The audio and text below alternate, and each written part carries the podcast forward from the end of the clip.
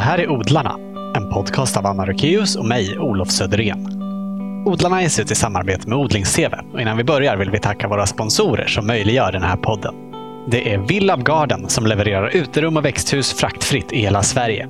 Och så är det Grön IT Konsult AB som saluför japanska verktyg av högsta kvalitet, till exempel silkesågar. Stort tack! Vår medverkande den här gången heter Kylie Maide och är trädgårdsmästare på Bergianska trädgården i Stockholm. Där är hon ansvarig för alla kulturväxter och hon har med åren utvecklat ett speciellt intresse för färgväxter. Så det blir en del prat om färger den här gången, men också om vad en botanisk trädgård har för roll som inspiratör och om hur det var att växa upp på en gård i det då sovjetiska Estland. Från biblioteket på Bergianska den 19 oktober. Varsågoda, Kylie Maide. Vad roligt att se alla de här färgerna. Årets skörd, färgskörd Ja, här. den där sjalen där. Det är så himla starka färger också. Det är krapp, Rubia tinctorium, Ja, som eh, skördades för många år sedan, första gången, på örtagården. Och då fick vi massa, massa rötter. ja. Och det var första gången jag började färga med rött också. Så. Men, eh, men de var färska. Man får rödare nyanser när man har lagrat rötter. Mm. Så det här ser man mycket gult också i och lite den här tegelröda och sånt. Så det, det, är- det är lite minne av det här första krappvärmningen som Mm. jag gjorde någonsin. Och sen blev det en poncho. Jag kommer från Hapsel och där gör, gör man spetsar. Sån här spetsstickningen. Och jag ville göra sja- Hapsel-sjal. Och det blev istället en sån här variant av Hapsel-stickning. Och växtfärgat. Ja, Mm. jättefin. Har du alltid odlat? Jag har alltid odlat så länge jag minns och alltid var inte frivillig heller. Nej, du växte upp i Estland. Ja, det gör Eller. Sovjet. Ja, vi bodde ju på landet. Mina föräldrar var ju också bönder vid sidan av sitt jobb. Mamma var veterinär och pappa var mekaniker i eh, lokala kolchosen. Det är som kollektiv jordbruk. Och sen eh, där eh, hade vi ju lite som man kunde odla för självbruk. Så man, det blev utdelade lite eh, jord och då kunde man odla. Så vi hade allt potatis och grönsaker och fruktträdgård och väldigt mycket blommor. Så mamma tyckte om mycket blommor och jag fick hänga med på alla växtmarknaden och torghandel och det var jättetråkigt. Och ni kan ju gissa vem fick eh, rensa ogräs och sätta potatis och eh, ja, hela den. Så att det, det är nästan eh, mirakel att jag har blivit trädgårdsmästare. För att odla mat var liksom så förknippat med saker som måste göras. Precis, det, det fanns inte att köpa väldigt mycket i affären och det kanske var väldigt dålig utbud, dålig kvalitet. Så att vi odlade allt att till, la in. Det var mycket sylta, marinader, sallader. Sånt. Grönsakssallad var ett måste. Med gurka, tomater, svamp ofta också. Odlade ni svamp? Eh, nej, Nej, man gick plockade. och plockade på hösten. Så att allt som gick båda, båda plocka i skogen och odla hemma. Så det blev ju någon typ av eh, lagring. Eh, källare, skafferi, väldigt mycket, viktig eh, i hushållet. Mm. Så att vi till och med, vi hade ju egna djur också. Så vi gjorde konserver av egna, egna, egna gris och kycklingar och sånt. Så att allt var i stort sett, det var det här självförsörjande i stort. Mm. Och det var inte av frivillighet så som många försöker leva idag? Nej, absolut att inte. Ni var tvungna? Och det, det är ju också att när jag blev vuxen och hade min egen bondgård, eh, det var mm, slut, början av 90-talet. Då blev ju Estland blev självständig. eh, Vi fick egen krona. Så det var pengarbyte där. Ryssland stängde gränserna så att vi kunde inte sälja längre våra grönsaker och produkter till Ryssland. Det blev som nu eh, bonde var väldigt svårt Mm. klara av. Så det var väldigt mycket självförsörjande där också. Så att jag har fått uppleva det flera olika gånger i livet. Mm. Och det är inte om du måste göra det. Om om du verkligen måste göra. Så det kanske inte är det mest intressanta längre i framtiden. Nej, det är väl ofta så när man måste göra någonting, att den där lusten att göra det försvinner med det. Mm, men eh, på något sätt, till och med om det var väldigt mycket måste, som i min egen trädgård i Estland, där hade vi också väldigt mycket blommor. Mm. Och det var inte måste. Nej. Det var mer att prova, odla och skapa. Ja, var, där hade jag lust mer. Ja. Du berättade här innan också att du odlar inga grönsaker själv i din, i din egna trädgård idag. För att du är så trött på det sedan barndomen. Ja, det, det tilltalar mig inte. Nej. Men om jag hittar något spännande, något nytt, så vill jag gärna prova. Men det mestadels är ju blommor och kryddväxter i så fall. Så färgsätta och smaksätta livet kan vi säga. Det är det som jag gillar att odla. Mm. Och det kan vara färgsätta, det kan vara att färgsätta med blommor i trädgården. Och, och många gånger är viss ätbarhet där också. Mm. Så, att det, så att det en kan en, behöver inte utesluta andra. Nej. Men eh, du utbildade dig ändå till trädgårdsmästare? Jo, det var så att eh, jag fick höra att eh, vår trädgårdsskola som var i södra Estland, de skulle ha en specialkurs för prydnadsträdgårdsmästare. Så det var inte vanlig trädgårdsmästare eller agronom eller så, så det var bara prydnadsträdgård. Och det hade hänt tidigare för 12 år sedan. Och jag blev väldigt peppad jag hade blivit inspirerad som barn av en kvinna som jobbade i ett växthus och hade vinrankor. Och jag tyckte att ah, men det här det var så härlig miljö där i gamla växthuset. Det var ett riktigt stort växthus. Så det producerade skurkor och, och rosor och sådana saker också. Så något minne. Och, och jag kände just den här brydnadsdelen av trädgården, det som tilltalade mig. Och så sökte jag dit och det var väldigt tufft att komma in i, i den skolan. Och då blev det, det är mycket sån här odla prydnadsväxter, eh, frilandet, växthusodling, snittrosor, allt möjligt. Såna här, ta sticklingar på hortensia och hur man driver upp uh, syrener. Det är en väldigt gammaldags trädgårdsmästeri. Mm. Och en av mina första lärare var riktigt, riktigt gammal trädgårdsmästare som här 1930-talets idealer. Hur man krattar gångar, hur man gräver på riktigt. Mm. Hur gör man det? Det låter som en bra skola. Det, ja, det, var, det är fortfarande är väldigt bra skola. Så att jag är väldigt tacksam att jag kunde gå där. Mm. Men eh, det är ju inget som mina föräldrar eh, efteråt tänkte att de trodde att ah, men det är ju trevligt att du går och utbildar som trädgårdsmästare, gå och plocka lite blommor och så. Och de har ju sett att nej, men det är inte det jobbet som du gör idag. Nej. Trädgårdsmästeri är mycket tuffare än att plocka blommor. Mm, såklart. Så ibland kan man ju tänka också att kan det vara någonting att man vill tillbaka, det är nostalgi, en sak som jag inte gillar men ändå finns någon tryggheten. Det vet jag inte, det, det är väldigt luddigt där. Det kan vara att den här gamla kända spåret ändå ger någon typ av trygghet, det vet man. Och på något sätt också, mormor har alltid gjort så, föräldrar, alla runt omkring har odlat. Estland har väldigt stark eh, trädgårdskultur och det är fortfarande. Mm. Min mormor odlar fortfarande. Hon är 92. Ah.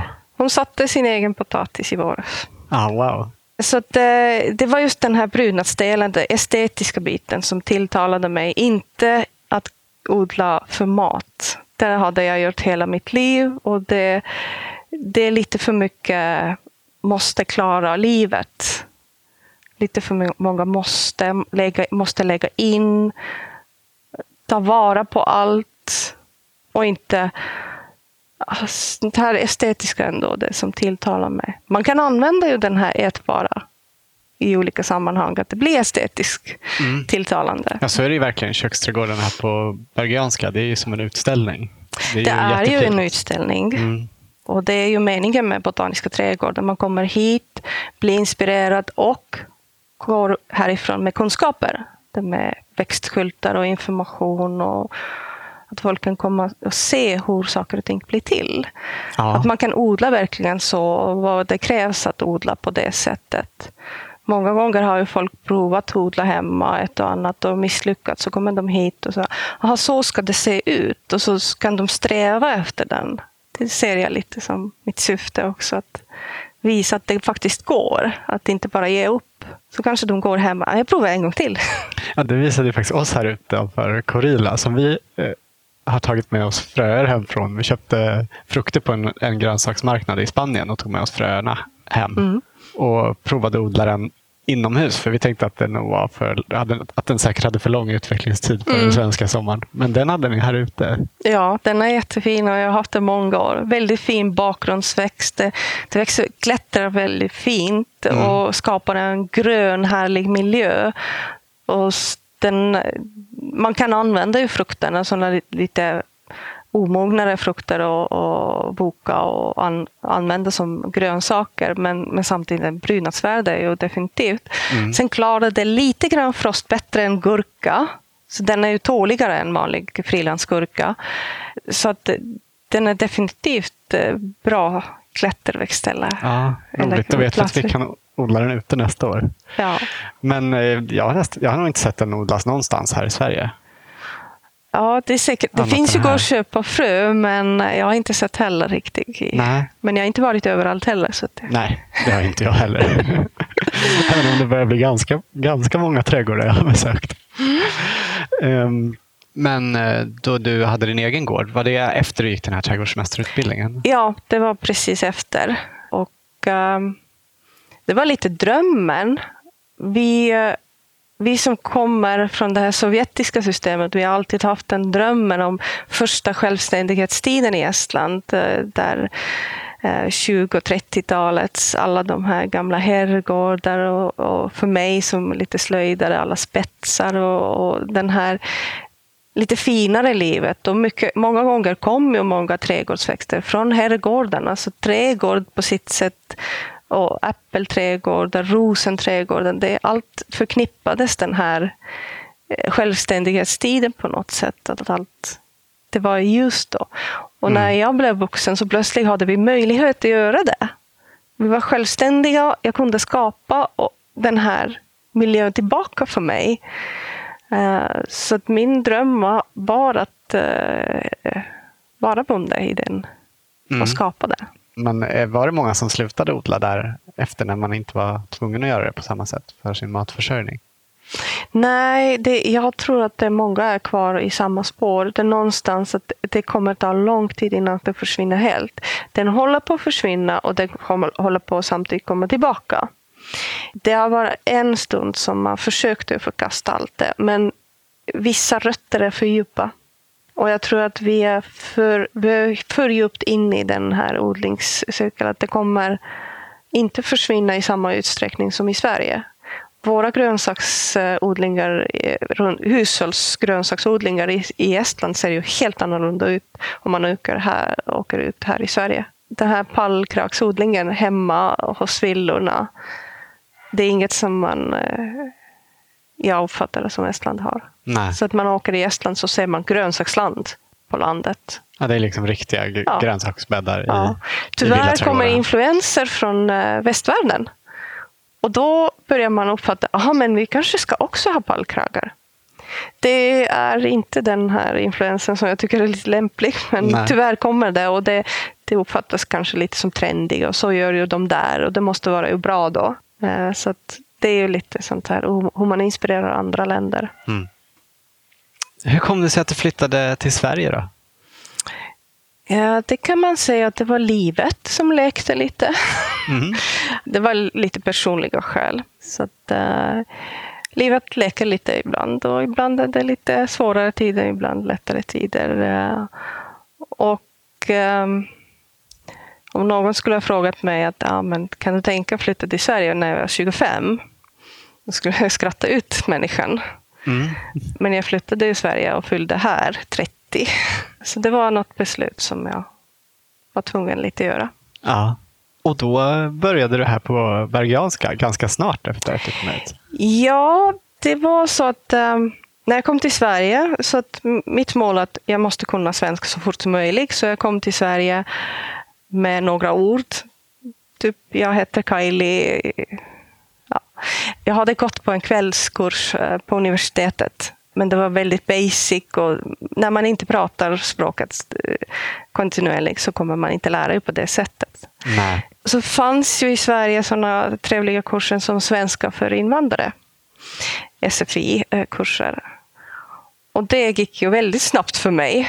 Mm. Jag insåg att jag har ju alla böcker och jag har lärare och jag har gott om tid. Jag hade, då, man kommer och flyttar hit, man börjar inte jobba ju på en gång. Eller jag började inte jobba. Jag hade, man måste ju anpassa och se vad det finns. Mm. Men det gick ju väldigt fort. Så jag insåg att jag kunde ju göra nästan nationella provet efter tre månader. Fast jag stannade lite längre, jag ville bli bättre. Och så sökte jag lite vidare på universitetet att eh, få högre eh, betyg. Att få svenska B, att kanske börja... Eh, min dröm var att gå vidare på Lantbruksuniversitetet eller läsa floristutbildning. Jag hade letat upp alla utbildningar som finns i Sverige och funderade lite på, som påbyggnadsutbildningar att komplettera och komma in i, i arbetslivet. Mm. Och jag trodde att det krävs svensk utbildning. Men senare skede så eh, insåg jag plötsligt att det behövdes inte i mitt fall. Så att, eh, jag fick språkpraktik på bergianska. Mm. Och jag översatte alla mina betyg från Estland och det räknades som bra. Det kunde mm. få jobb. Bra. Så att uh, språkpraktik ledde till säsongsanställning som ledde till att jag blev trädgårdsmästare på Bergianska. Mm. Och det sa du när vi pratade innan, att det gick på bara tre säsonger. Ja, och det var ju lite det kanske också lite tiden och tur på, mig, på sitt sätt. Det var ju Filip Löninge som jobbar på eh, Fredriksdal nu för tiden. Just det. Det var ju, han hade beslutat att flytta till Skåne då. Och jag var ju hans säsongsanställd 2003. Mm. Alltså någonstans kanske någon märkte att jag fanns och vad jag gjorde så att jag fick erbjudande. Mm. Mm. Vill du berätta om eh, vad det är du gör här? Jag är kulturväxt trädgårdsmästare. Ansvarig över alla kulturväxter som nyttoväxter i trädgården. Ja, det är bara du som är kulturväxt? Ja, det är bara jag som är kulturväxt. Vi har ju olika eh, områden i trädgård. Vi har växtsystematiska avdelningar, vi har parkområde med olika geografiska eh, områden. Eh, vi har tropiska avdelningar i växthuset och medelhavsväxthus. Men botaniska trädgårdar ofta är ju spontant växtmaterial som kanske kommer över hela världen. De är ofta grupperade efter växtsystematik eller geografisk ursprung.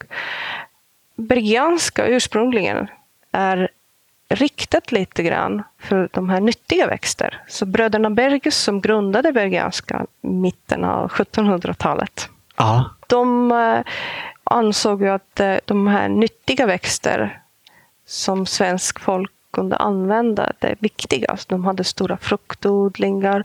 Det är deras förtjänst att vi har rabarber idag. Aha. Så de introducerade rabarber för svenska folket. Ja. Fast då var det mer medicinalväxt också. Ja. Det är just, folk, folk hade lite ont i magen förut på grund av att det var lite för hårt eller, det, eller för löst. Och rabarberrötterna hjälpte mot båda. Mm. Så universalmedel. Och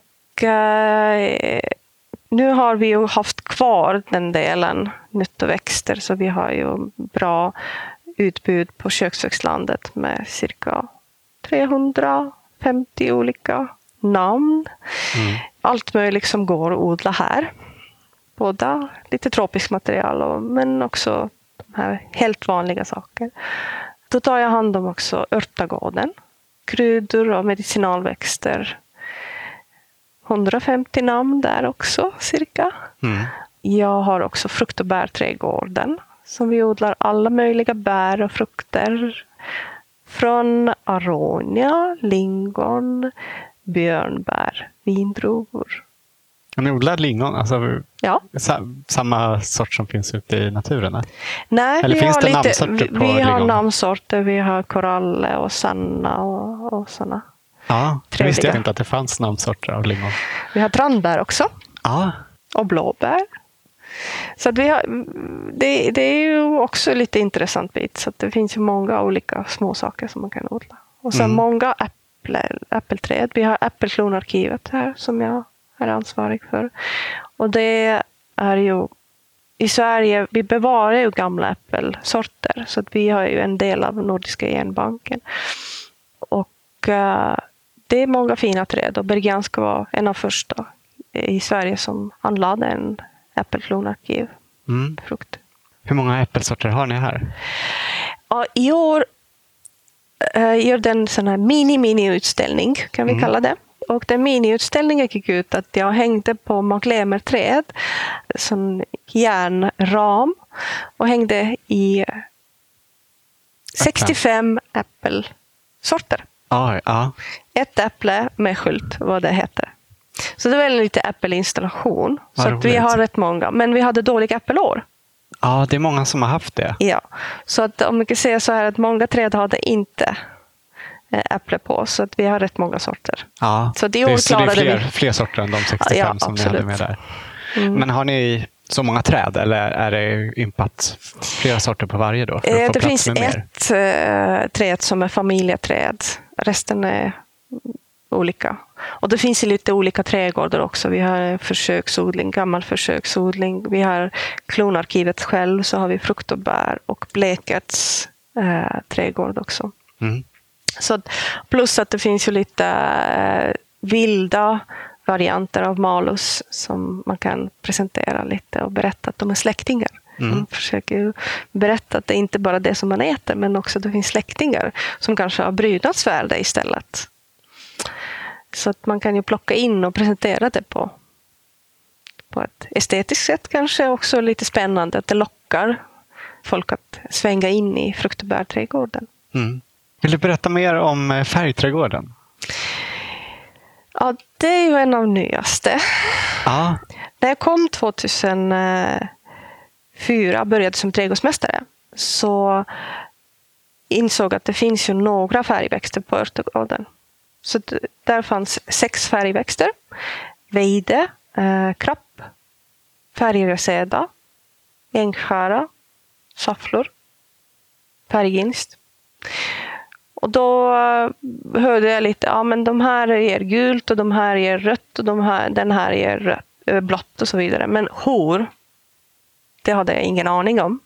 nej, du hade inte hållit på och färgat eh, Nej. innan? Nej, Nej, för du har- nämnde ju att det var en tradition med de här Nej. spetsarna. Från, Ja, från det, det är spetsarna, spetsarna är vita i, i Ah, Haapsalu. Så där färgar man dem inte alls? Ja, nu börjar man göra det, Ah. men eh, förr gjorde man inte det. Det var Nej, naturvit garn. Så du hade inte hållit på alls med färgning innan du Nej, kom hit? det hade jag absolut inte alls.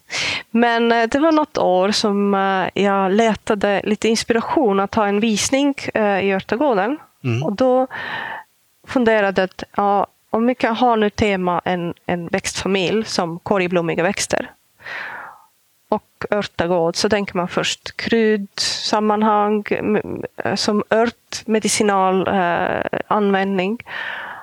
Kosmetisk sammanhang kan man tänka också. Man kan göra lotion och såna här lite specialmjölk och så. Och så insåg jag plötsligt att just det, det finns ju, man kan ju färga. Och det hade man ju inte tänkt jättemycket. Och man är ju, eh, gör någon ringblomssalva så blir väldigt, eller olja, det blir väldigt orange. Tänker jag, ah, färgväxt, ja. Men kamomill var det min första tanke som korgblommig. Och där fanns redan uppgiften att det kan man färga tyg med. Och då färgkulla var det första växten som jag odlade och färgade. Och det blev solig, riktigt, riktigt gult. Varmt och härlig. Och sen när man, när man fick ut härvan från färgbadet och blev helt tagen att jag kan göra mitt eget färg. Och jag har ju stickat och jag har handarbetat hela mitt liv så länge jag minns. Bara upptäcka att det går att göra allt själv. Så eh, det första året, 2011, var ju enormt intensiv färgningsår. Jag färgade allt som jag kunde komma åt. Så att det blev alla, alla möjliga ogräs och allt som jag kunde hitta uppgifter att man kan färga med. 2014 hade vi Livets trådar utställning då. Och där kommer ju in lite den här växtfibrer. Och I viss mån kan ju vissa saker överlappa också växtfärger. Så fick jag ett litet hörn där att presentera de viktigaste färgväxter också. Vi började fundera lite att Örtagårdens rundell som byts ut tema varje år. Eh, där hade vi ett år färgväxter. Mm. Och eh, så satte jag ut prover på alla eh, växter som man kunde färga i Örtagården. Det var cirka 40 växter. Aha. Då rullade det på lite grann med åren att eh, våra rosor mådde lite dåligt där innanför granhäcken. Och jag vill eh, jordförbättra där så att vi tog bort rosor. Jag försökte jordförbättra med tagetes. Jag hade massodling med tagetes i olika nivåer. Det var väldigt häftig. Mm. Den hjälper ju att, eh, mot eh, ros, eh, rotsnematoder. Och året vi hade fiberutställning, då hade jag lin där. Det var sådana här pampiga, det är ju eh, två gånger 30 meter rabatter. Mm, med en gång emellan. Ja, som, som symmetrisk. Och det, om man har en sån här långa rader med böjande saker. Så jag hade lin med bruna skräs och pysslingkrage. Alltså det blommade helt eh, underbart ju på sommar. Och rosor. Uh, ja, vi försökte hitta ju någon sortiment. Och så tänkte jag, så länge vi tänker så kanske vi kan odla där sån här färgväxter istället som har ju sitt brunasvärde. Så många färgväxter ser ju bra ut, de blommar och folk vill se blommor när de kommer och sitter i gamla Orangeries restaurang. Mm. Så man, man vill ju titta mot någon blommig rabatt. Ja, det är alltid härligt att göra det. Men samtidigt om man är nyttoväxtträdgårdsmästare så vill man ju få in något, det här aspekten också. Vad kan man göra med växter? Så att ena sidan grönsaker, ja, det vet ju alla och det finns många trädgårdar med, med enbart grönsaker. Men färgväxter, inte så många. Nej. Och det som jag tänkte att om jag skulle vara själv en växtfärgare och få höra att det finns färgväxtrabatter eller område, då vill jag också se de här färgproverna. Så jag har försökt eh, varje år sätta till varje växt de här färgproverna under några månader. Ja, det sitter små eh, klykor som du har lindat upp garnet på. Precis. Så man kan se hur det blir när man färgar Hur det blir. Dem. Och sen kan man se också om man återkommer och tittar på den, så kan man se också hur det bleks eller hur hållbara de är. Det är ju också att eh, om man börjar läsa växtfärgningsböcker så är det väldigt mycket sanningar och osanningar. Ja. Allt stämmer inte alltid. Och färgningstekniken spelar också väldigt mycket in. Men eh, speciellt de här nya, mm, lite kitschiga växtfärgningsböckerna, de visar väldigt fina bilder och med växter som håller inte så bra. Så, det, eh, så jag undviker inte de växter. Men eh, när man kommer hit och ser en blek, ett prov som är väldigt blek, så kan man ju få den uppfattningen, att men den kanske inte är så bra. Och så kommer nästa fråga, varför har du sånt? Ja, den har, den har sitt syfte ena sidan att eh, det här skapande kanske inte behöver hålla 300 år. Eh, Nej. Du kanske vill eh, färga med sitt barn. Det ska gå snabbt, det ska vara färgstarkt. Så det, det är rötbetor, lila morot, amaranten som ger snabba färger fast inte hållbara. Det är Nej. också bär många gånger. Så de ger lite mindre hållbara färger men men det beror på vad du gör med det.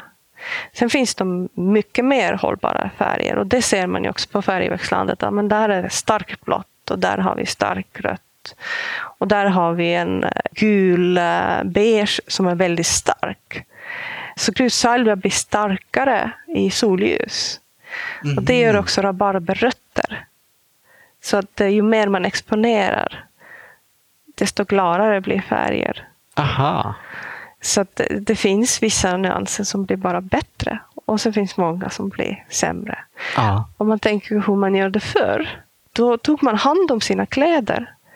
Man exponerade inte kläder eh, i vardagssammanhang i sol.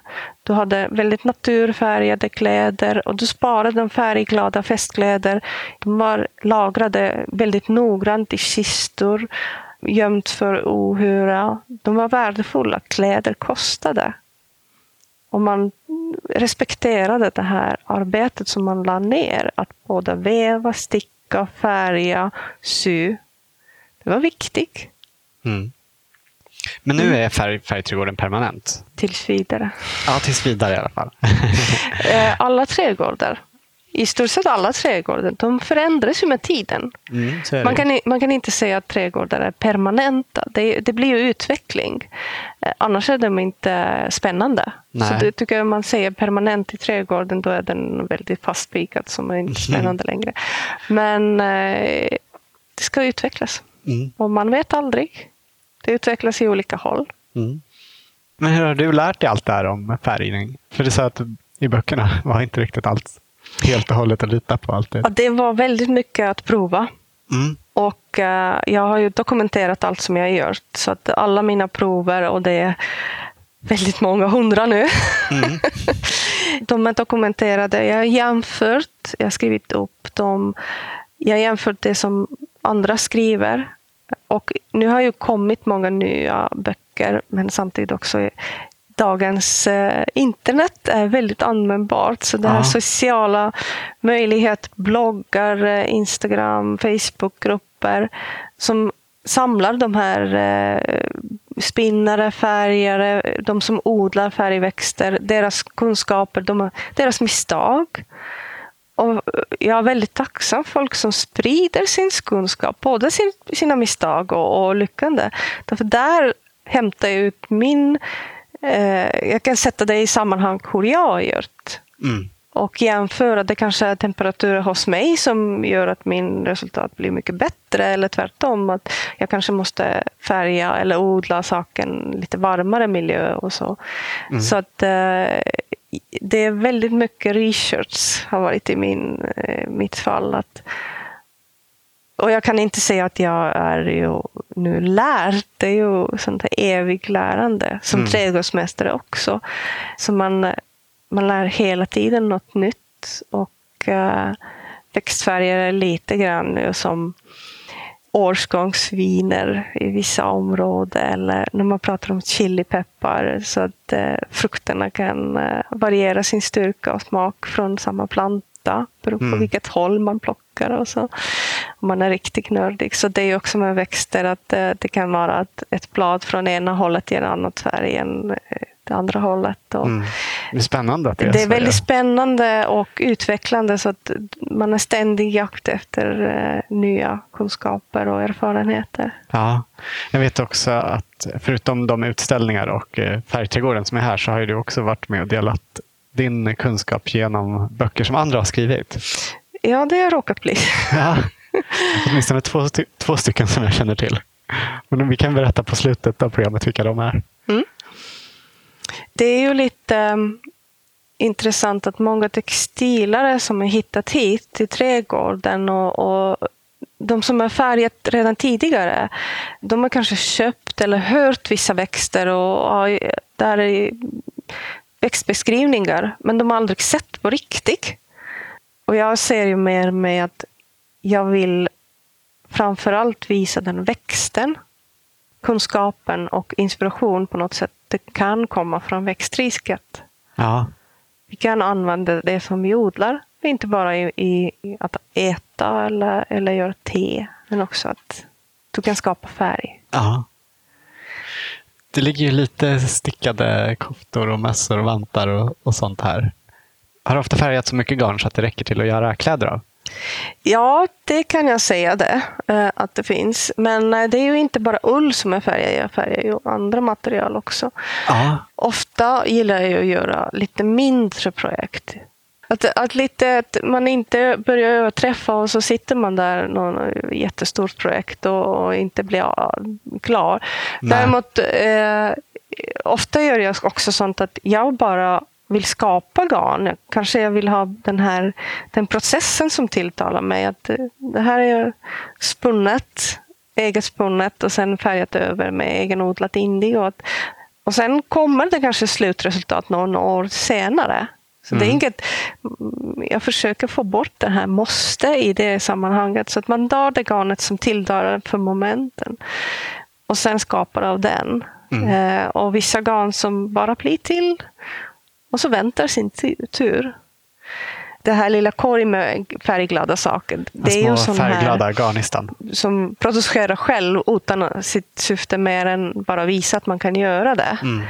Och använda alternativa värmekällor som solvärme och kompostvärme. Ja, det där med kompostvärmen var ju spännande. Du visade oss lite byttor som stod på fermentering här ute nu. Mm. Och då hade ni lagt gräsklipp eh, i ett lager runt. Jag satt en hink i en större hink och så lagt gräsklipp emellan mm. för att få värme där. Mm.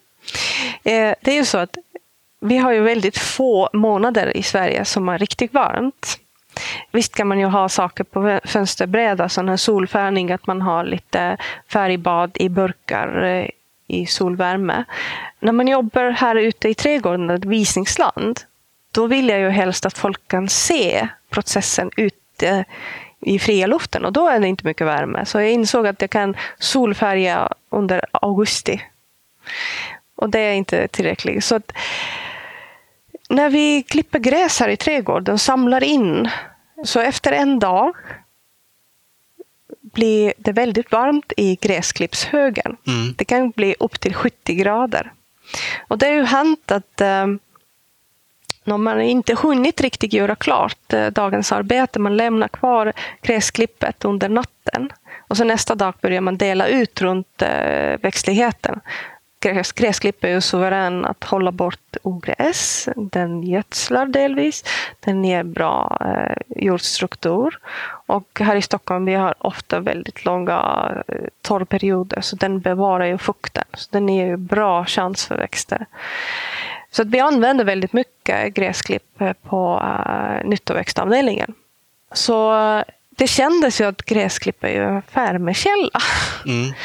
Jag kan inte påstå att jag är totalt ensam med den här tanken. Om man läser gamla böcker så är ju, man har haft eh, värme hästgödselhögar, stallgödselhögar som värmekällor. Så där fick man 30-40 grader konstant värme. Man kunde färga i hinkar eller behållare mm. i, i den här högen. Det är många som har säkert provat att göra en varmbänk med hästgödsel för att få ja. komma igång med odlingen tidigt på, och det är också, på våren. Och det är ju, det är ju samma, samma princip. Egentligen. Men det är just att gräsklippet kommer ju varje vecka. Rätt stora mängder här. Jag skulle kunna ha mycket mer, men det är ett sätt. Man kan ju tänka hemma också om man har lite gräsmatta. Att man samlar in det och låter den börja kompostera så att man får ju den extra värme helt gratis. Mm. så man använder det som man har. Den första gången var att jag liade hela fruktträdgården. Jag gjorde en eh, riktigt stor hög och så stoppade in hinkar och kastruller och färgade i den. Så då, då kändes det väldigt, väldigt genuint. Så att man hade både odlat och samlat växter och sen hade man liat hela trädgården och allt var lokal. Allt var härifrån. Det enda som saknades kanske var de får som springer runt och, mm. och man klipper. Men till och med den eh, har börjat komma nära så att jag har bekanter som har får och, och närheten ja, här. Så att det, man försöker ju spinna sitt eget också. Jag tyckte att det var viktigt att lära spinna själv och använda det materialet och se vad det blir resultat då. Jag har där ett par Osle nålbundna vantar som man kan se. Det är handspunnet allihopa och ah. växtfärgade moddar. Och eh, på något sätt om man gör allt från början Aha. så får man en väldigt närkontakt med det här, både det här odlade växtmaterialet och eh, fibermaterialet och, och börja uppskatta den här människan som har gjort det årtusenden tidigare. Som det fallet är väldigt gammal teknik. Mm. Också. Ja, de är så fina de här. Väldigt slitstarka också. Ja. Men just att uh, man ser ju det här, hur det glänser på olika sätt på olika garn. Uh, Hur det påverkar. Och, och sen också inse att det får ta tid. Allt behöver inte gå så fort. Allt behövs inte köpa. Man kan göra själv. Det handlar inte om pengar. Det handlar om man måste ge tid att skapelse kommer fram. Mm. Och uppskatta det efteråt. Men man behöver inte alltid ha bråttom. Så man har den växten och sen har man den mycket längre tid framöver. Ja, man uppskattar det mer när man har sett Ja. hela, hela, Hela. processen. Den här koftan som ligger här och även Mm. sjalen du håller i. Det är så himla spännande mönster på de här. Mm. Det är lite nästan som eh, målning. Om man Ja. tänker lite. Med växt, det är ju inte sån här, bara en färg, men Nästan, det är färgen nå- nästan något eh, marmorerat. Ja. Och det är ju sånt här man kallar en bundle dye, att man eh, gör en eh, rullad nästan av tyger och växter. Så man Ja. använder olika eh, färgväxter tillsammans och lägger på tyget och så rullar ihop den och knyter hårt, hårt med, med snöre och kokar upp hela härligheten. Minst en timme och låter den svalna. Om man färgar sidentyg eller ull så ska det alunbetas i förväg. Så blir det kraftigare nyanser. Ja. Men då kan man blanda, eh, i det fallet har vi ju lite krappo, sen har vi eh, lite svarta pansier och lökskal och stinktaketes och eh, färg reseda. Så att det, det, är ju varje tygbit och varje föremål blir lite säsongsbundet, det som man har. Mm. Så att eh, jag har ju vissa föremål som jag kommer ihåg att det var augusti. Eller någon, den här sjalen här, att det, det här var i juni. Mm. Att den är lite, man tänker Du vad man har sparat. vilka färger den har. Ja, och så viss del har man ju växtmaterialet fryst också. Så det är inte bara torka men också frysa. Ja. Och så använda när man har tillfälle. Men ändå, man förknippar den här årstiden på sitt sätt. Man kommer ihåg det. Mm. Och ibland årgången också. Det är året när jag hade den växten eller den sorten. Ja, roligt. När är den här ifrån? Det här är årets juni. Ja, det är nu i år. Ja. Så att, eh, det kommer jag alltid ihåg då. Att, Ja. eh, jag hade de växterna då färska. Och jag kunde göra de här printen, att man ser bladen här, att det är färgresedda avlånga blad. Och jag hade lite dakkåpa här. Så att eh, man själv känner ju igen sina växter. Mm. Används växter någonting för färgning inom industrin idag? Det görs faktiskt. Ja. Jag tror inte att man, det förekommer i väldigt stor skala i Sverige. Det finns många hobbyfärgare. Men eh, om man tittar lite runt i världen så finns det. Ofta är det lite varmare klimat som har börjat eh, använda växtpigmenter. En av konstigaste, kanske nästan skrämmande växt för mig, därför den doftar så förskräcklig, är stinktagetes. En eh, grön, hög, nästan två meter hög tagetes som inte blommar här. Det börjar blomma precis eh, när frosten kommer. Mm. Vita små blommor. Men den odlas ju i Afrika för att färga beige. Och där har man ju börjat fundera själv här. Att, jo, hur gör man nu? Växtfärgerna är ju bra på sitt sätt. Men om man läser så är den, eh, kan människor som jobbar med färska blad kan få eh, problem med hud. Så den reagerar i samband med solsken. Ja. Så att växtfärger är inte alltid väldigt skonsamma mot varken miljö eller människor. Så man Nej. måste lite veta. Och den kunskapen som man, man provar och färgar är väldigt värdefull. Att alla växter är inte lämpliga. Det finns gifter. Man ska vara försiktig. Ha skyddsutrustning. Och i Indien, Afrika och det är en hel del i Europa som har kommit tillbaka, den här växtfärgning i lite större skala. Mm. Inte riktigt stor skala, men det har börjat komma tillbaka. För det var så här man gjorde förr. Det gjorde man för, för Mm. cirka 250 år tillbaka. Varför slutar man med det då? Då kom syntetfärgerna. Ja. De anilinfärgerna och de var annan nyans. Tänk om alla... Det är också den här nyheten. Så där var ju... Det kom kraftiga färger, cerise, eh, rosa, eh, lila. De här färgerna som var mindre hållbara med växtfärger mm. som hade svårt att eh, skapa. Man hade kanske lila, så man använde blåbär. De här fattiga folket som då den tiden, de använde ju de här bärfärgerna. Men då fick man ju färga över då och då. Den höll ju inte. Och så kom plötsligt de här syntetfärgerna och så fick man lila som höll. Riktigt kraftig. Mycket bra. Och det var billigare. Man behövde inte jobba så mycket för det. Nej. Och då försvann den här kunskapen så småningom. Det har kommit upp i då och då, sen det är nästan vågor i historien som växtfärgning dyker upp igen och igen och igen. Jag tycker nästan alla de här perioderna har någon typ av sidogren, så att det som är inte som 70 och 80-talet, är inte precis samma som den här eh, uppmärksamhet runt växtfärgning idag.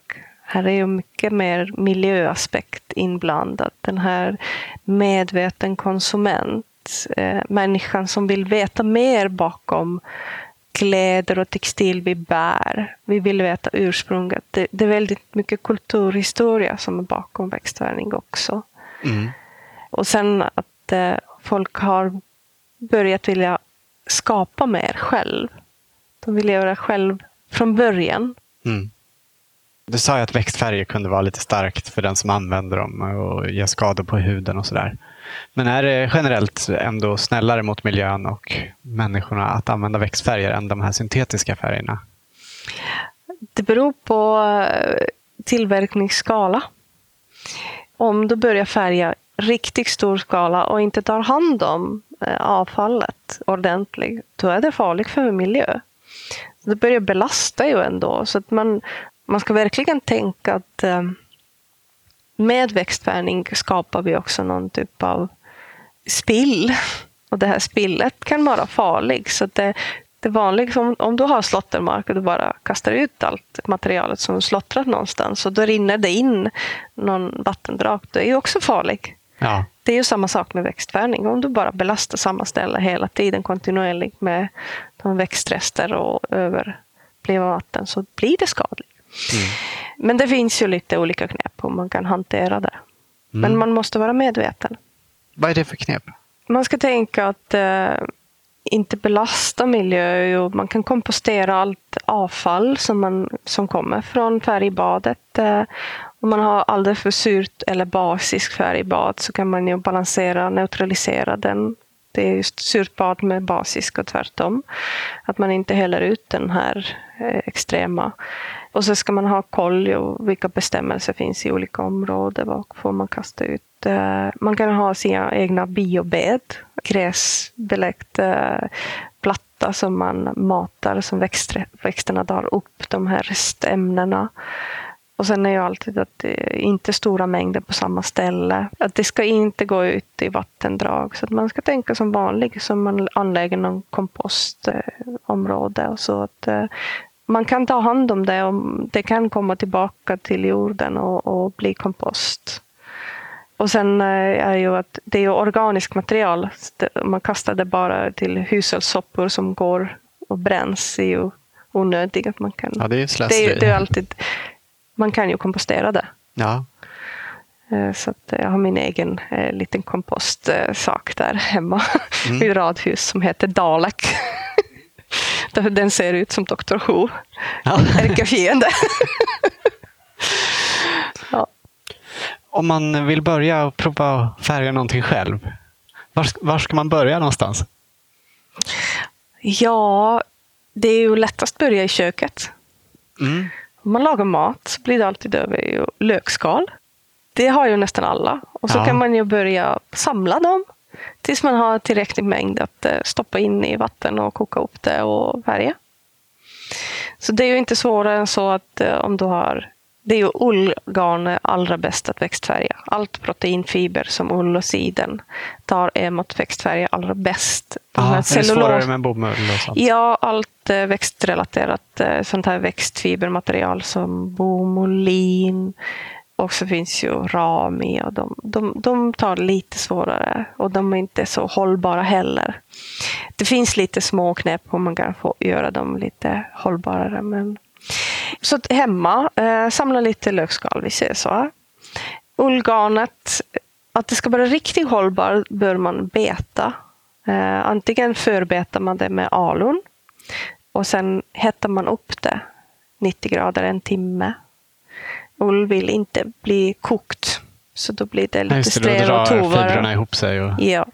Och eh, då ska garnet sköljas och vila minst en vecka eller två veckor. Och sen kokar man upp växtmaterialet. Jag rekommenderar en timme. Låt den svalna över natten. Och nästa dag stoppar man in blöt garn som är förbetat som jag sa.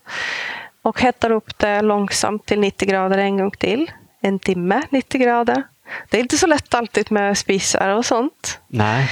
Det kan väldigt lätt att börja koka där, så man måste väldigt noggrant att man håller den temperaturen. Att få starkaste färg får den eh, garnet ligga där under ett dygn. Plockar upp alla färgpigment. Då. Så låter jag torka. Och sen tvättar jag och mm. sista sköljvatten tillsätter jag lite eh, surt ättika eller vinäger. Så den sätter fast riktigt färgen. Så det är ju den grunden. Och vad får det här garnet med lökskal? Vad får det för färg? Det beror på vilken typ av lök. Så att jag har fått charlottenlök har jag fått nästan orange. Eh, men det är Aha. gula toner. Aha. Gult riktigt kraftigt gult. Kan, om det är kraftig färg bad så kan det dra lite beige hållet. Den är lite övermättad. Med rödlök kan komma olivgröna toner.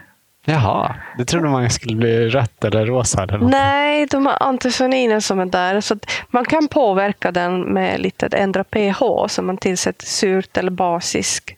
Och då kan det dra åt antingen mot eh, rödare hållet eller, eller lite mer grönare hållet. Ja, roligt.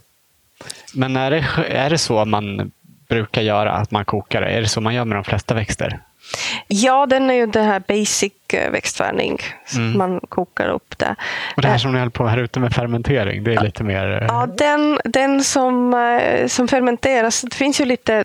Indigo är ju krypfärgning och där behövs en special sån här kemisk process. Det måste, indigomolekylerna måste eh, bli tillgängliga till tyger eller fibrer. Så det går inte att koka bara upp soppan och få den blått.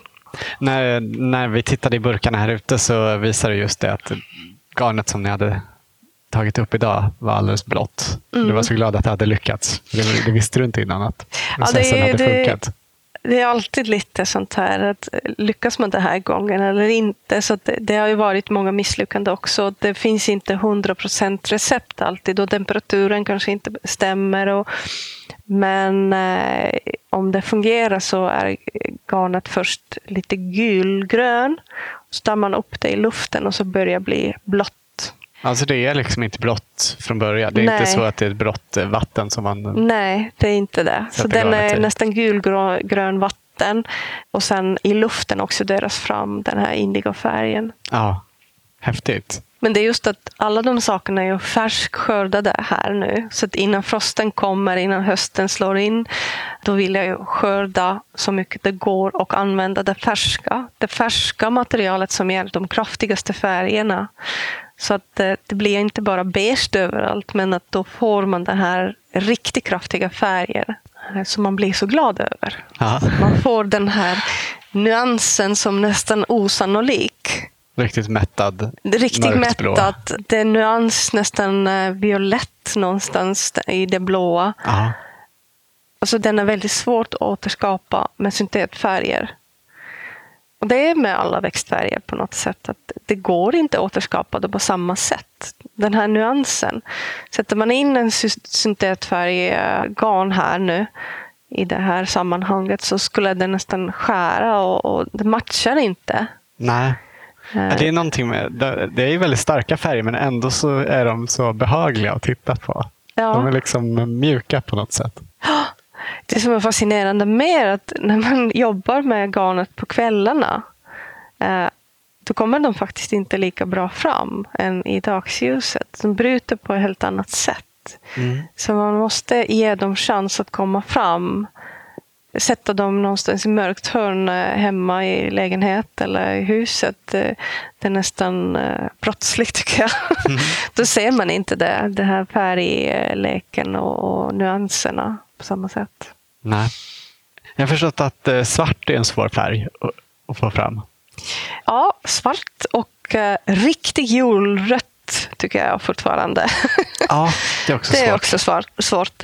Svart är ju svårt och eh, jag har ju lekt lite tankarna så att eh, jag använder ibland som bas olika typer av tanninrika växter som ekollon eller valnötter och skapar mörkt brunt, ofta tillsammans med järn. Så att jag går och, och samlar in lite gamla spikar och allt annat rostigt material som jag gör mitt egen järnvatten.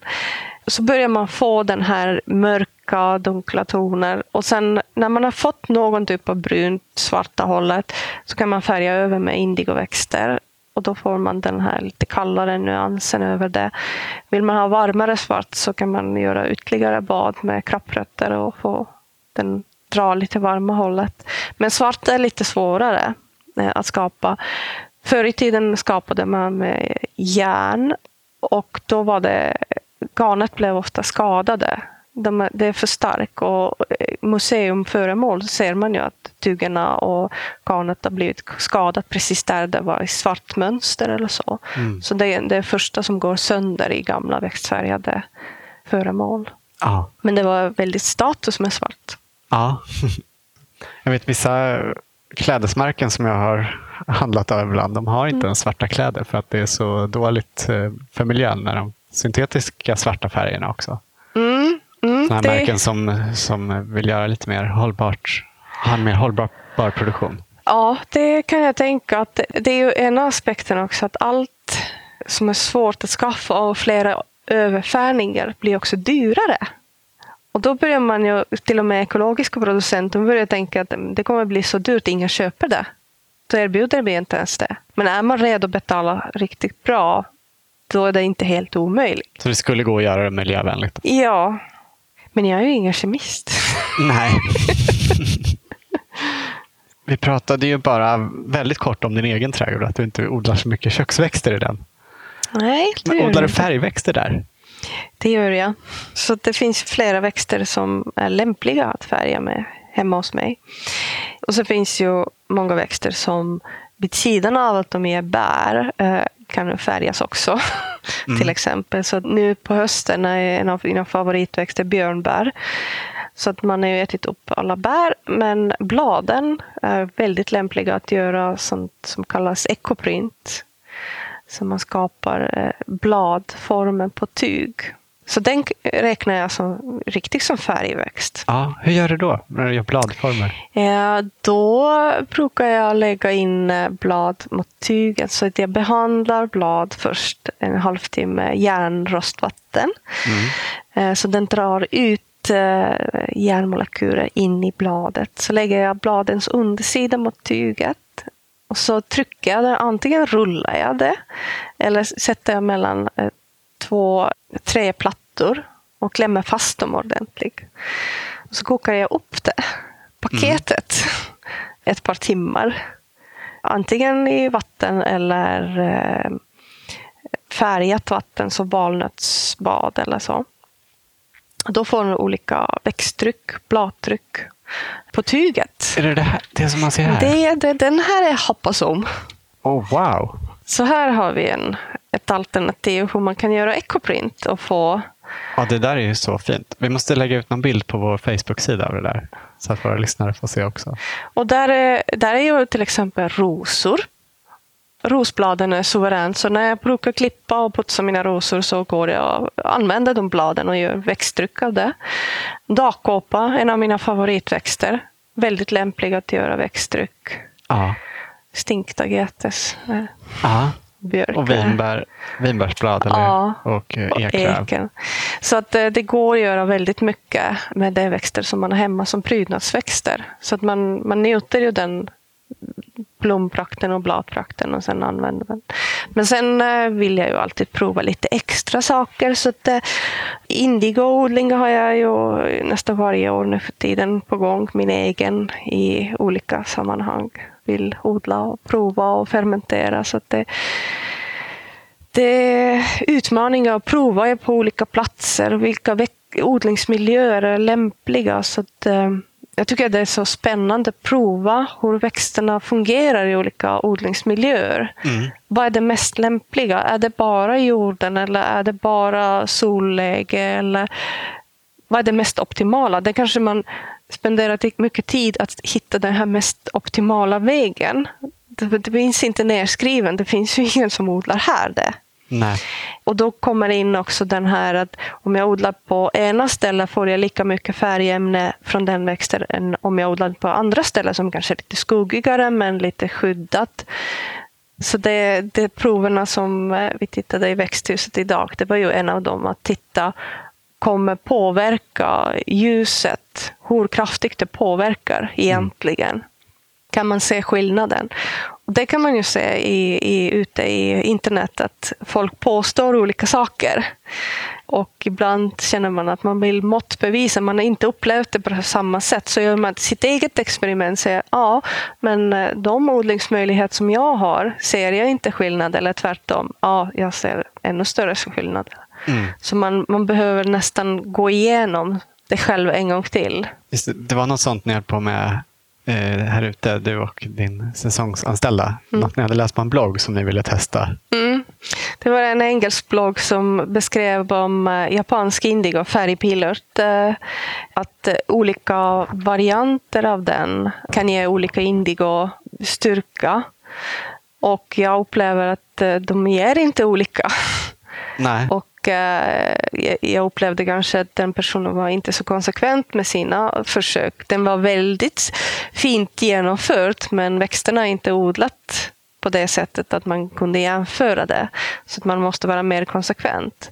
Medan mina odlingsmiljöer är rätt konsekventa. Det bara skiljer att vissa är odlat i skugghallen, vissa i plantskolan, vissa på frilandet. Så de har lite, lite olika förutsättningar. Och då vill jag säga, stämmer det då mellan de olika varieteter. Mm. Så att det är ju så att eh, ibland eh, folk påstår, och man nästan börjar tro det, Mm. Det kanske stämmer. Jag måste prova också nu på riktigt, göra den här väldigt eh, systematisk test. Och då har man det material, så jag jobbar en hel del med att eh, digitalisera, gör, ta bilden, lägga i systematisk ordning, att det, kan, att det är sökbart för mig sen att i andra sammanhang man kan berätta att nej men det här faktiskt hos oss funkar så. Och det är ju den här med när man jobbar med speciella växter att det finns inga skrivna texter, att man måste läsa andras texter och luska ut och prova själv. Så det är många utmaningar och experiment på väggen att få fram min sanning det behöver inte vara sanning i andra delar av världen. Nej. inte ens någon i Sverige, men det är min sanning här och nu och de jordarna och de odlingsmöjligheter som jag har här. Mm. Det känns som det är lite sådär inom odling eh, generellt, att det sägs många saker som nästan blir som en sanning för att man har hört det så många gånger. Mm. Och många saker bara sprids via en källa som går vidare och vidare. Och det är väldigt svårt att döda den ursprungskällan. Då är det för sent. Det är ju lite ryktespridning. Mm. Och sen är ju också att eh, många odlare, många trädgårdsmästare, vi har ju olika stilar och olika sätt att odla. Och handstil skulle man säga. Och det är precis, man har sina egna sanningar och det är relaterat till det som växtmiljö och odlingsmiljö man har. Och det kanske inte passar alls andra ställen. Nej. Finns det någon växt som du upptäckt själv att man kan använda till att färga? Eh, jag har upptäckt det själv och sen har jag börjat se nu senare i tiden att den faktiskt används för färgväxt. Och det är just bland annat bladmynta som inte fanns förut i växtfärgningssammanhang. Eh, Nej. Jag har inte sett väldigt mycket rudbeckia heller. Det börjar kanske komma nu när de här nya kultursorterna kommer i växtfärgningssammanhang. Men jag provar ju gärna igenom och och testar lite sånt där. En växt som jag blev väldigt besviken på. Jag hade provat med pepparrot och fick ljusgulgrönt. Och då hade jag, jag har fortfarande en väldigt trevlig växt som wasabi. Mm. Och då tänkte jag att ja, men med växtfärger så det skulle vara väldigt häftigt att ha växtfärgat med wasabi. Och det gav inte mycket färg. Nej. Så det var besvikelse. Det var inte alls som den vanliga pepparroten. Jag blir så nyfiken. Vad gör nu den här, det ligger ett blad från svärmors tunga här. Ja, är det, det, också för att färga med eller är det Nej, fibrerna? Eh, det är så när man färgar så använder man ju lite garn här och mm. där och så börjar man undra att hur blir garn till? Så jag är intresserad också hur kan man göra sitt eget garn av växter? Mm. Och här har vi ju fiber från svärmors tunga. Ah. Och den var ett års projekt. Så man torkade, annars brukar man banka loss alla fibrerna från mm. bladen. Men jag torkade bladen och sen rötade nästan ett år. Det känns som ett äh, ganska väldigt starka... Mm. Men det är ju, det är ju lite som äh, man tänker äh, uppbindningstrådar som man använder sisalgarn. Ja. Det är ju samma typ på sitt sätt. Ja, häftigt. Ja, man kan använda allt möjligt. Ja. Är det någonting mer som du tycker att vi borde prata om? Ja, vi har inte pratat jättemycket om odling egentligen.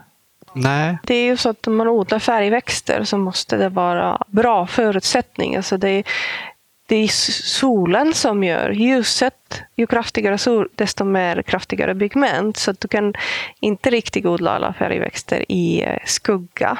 Nej.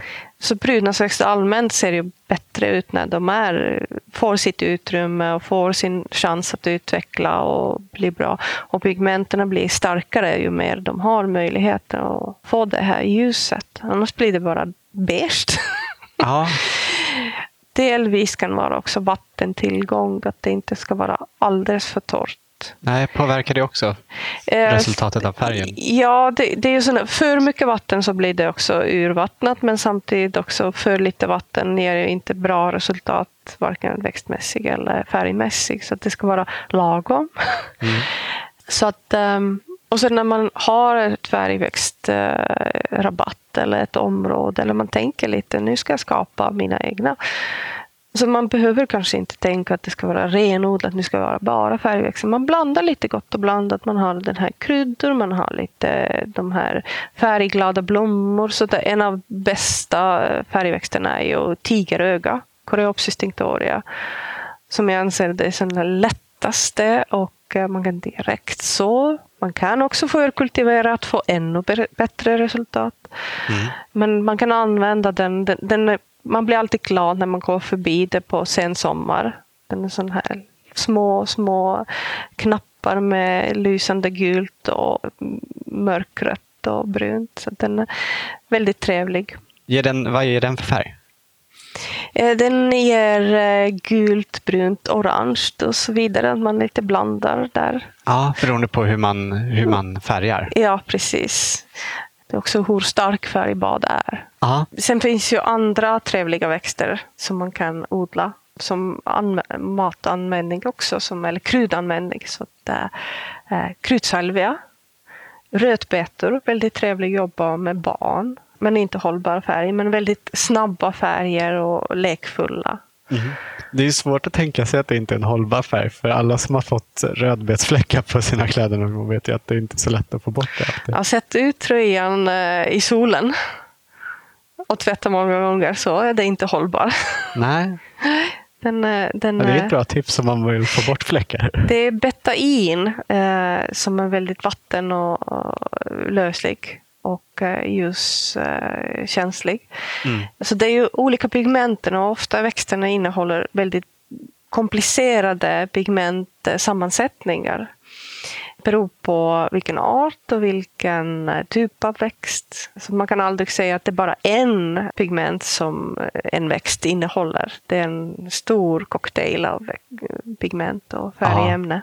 Du har nämnt eh, indigo flera gånger under intervjun. Mm. Är det svårt om man odla indigoväxter? Om man tar nu inhemska vejde i Satis tinctoria, då är det ju inte svårt. Det kanske svåraste kan skaffa frö, men det har ju kommit också nu i fröfirmor i, både i Sverige och utomlands att skaffa in.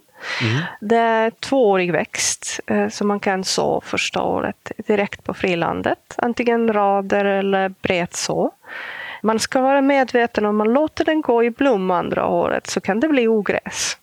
Mm. Om man är inte växtföringsintresserad så kan man uppleva det som besvärlig ogräs. I Amerika räknas det som invasiv art som man inte vill ha där. Mm. Medan i Sverige har det blivit lite sällsynt växt som växer bara vid västkusten. Och så. Ja, men den finns vild. Det finns vild, men man, jag skulle inte rekommendera att om man ser vejde i vilda sammanhang att man plockar bort och börjar färga. Det ska Nej. helst låta naturen ha den kvar.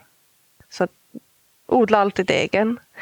Så den är ju frosttålig också, så den klarar ju övervintring på frilandet utan problem. Och andra året kommer eh, nästan en och en halv meter hög blomstängsel. Gula fina blommor i maj-juni. Innan det går i blom går det färga fortfarande.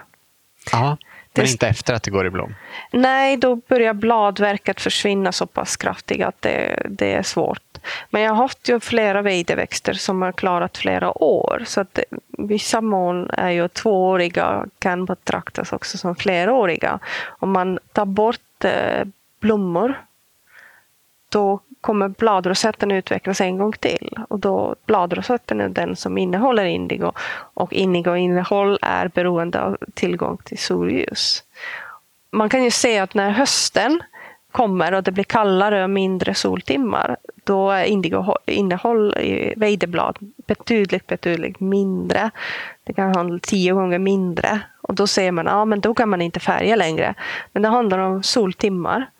På våren, tidigt på våren, ja, nej då går det inte heller färga med vejde. Men i maj när det kommer riktigt första, de här kraftiga soliga dagar, då går det färga jättefint. Jag har fått mycket färg utav det andra året. Mm.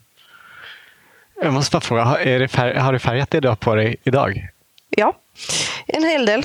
Allt blått kan vi säga, eget färgat. Ja, och håret också? Håret också. wow. Det har varit nu några år som jag har stoppat ibland in i indigobadet, svansen. Så att, mm.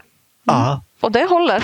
Det är som eh, med jeans, så att eh, du bara sliter lite grann. Eh, så när man man tar jeans så blir det också till slut lite sliten och ljusare. Så det är ja, samma med. Många jeans är ju till och med tvättade för att ja, se slitna ut när precis. man köper dem. Vilket är ju synd. Medveten mm. konsument. Ja.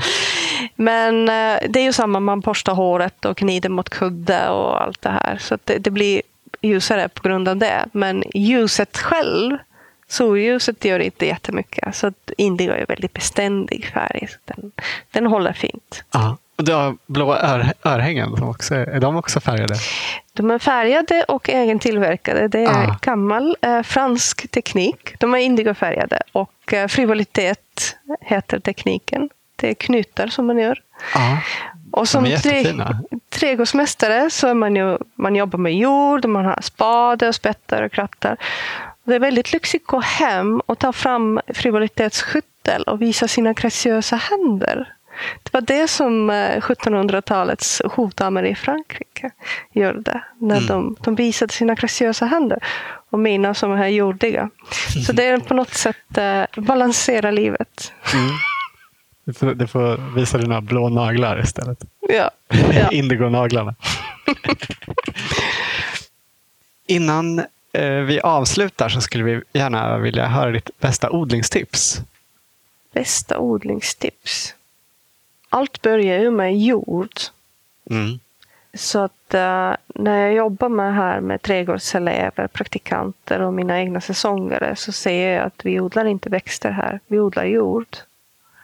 Så att vi börjar med jord och slutar med jord. Och växter är glädjeämnen som kommer med.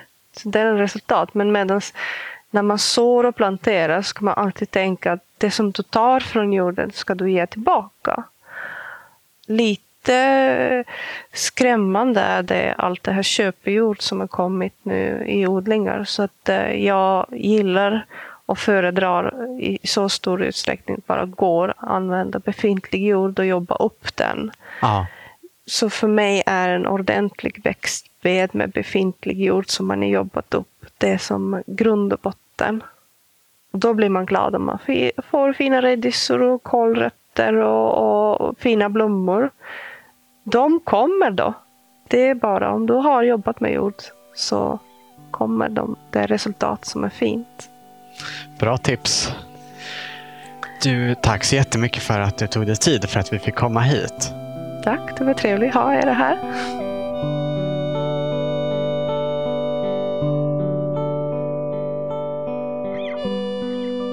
Du har hört Kylie Maide i Odlarna. Bergianska trädgården där hon alltså arbetar är värd ett besök vilken dag som helst. Inte minst nu under vinterhalvåret. För även om stora delar av trädgården kanske erbjuder mest att njuta av under sommartid så är det smått fantastiskt att få tillbringa en eftermiddag i tropiskt eller medelhavsklimat inne i växthuset när det är kallt och mörkt ute. En massa fina bilder av både färgväxter och vilka resultat de kan ge finns att se på Kylies Instagram. Sök bara på Kylie Maide. Vill du veta mer om färgväxter så finns det bra information på Bergianskas hemsida. Och de två böckerna jag refererade till under intervjun var Naturlig färgning av Lina Sofia Lundin och Indigo av Kerstin Neumüller och Douglas Loanko. Kylie gav oss också tips på ett par böcker som har inspirerat henne mycket. Dyers Garden av Rita Butchanan och Echo Color av India Flint. Tack för att du lyssnat och stort tack än en gång till våra sponsorer Grön IT-konsult och Villab Garden som möjliggör den här podden. Odlarna görs av Anna Rökeus och mig som heter Olof Söderén. Ha det fint! Hej då!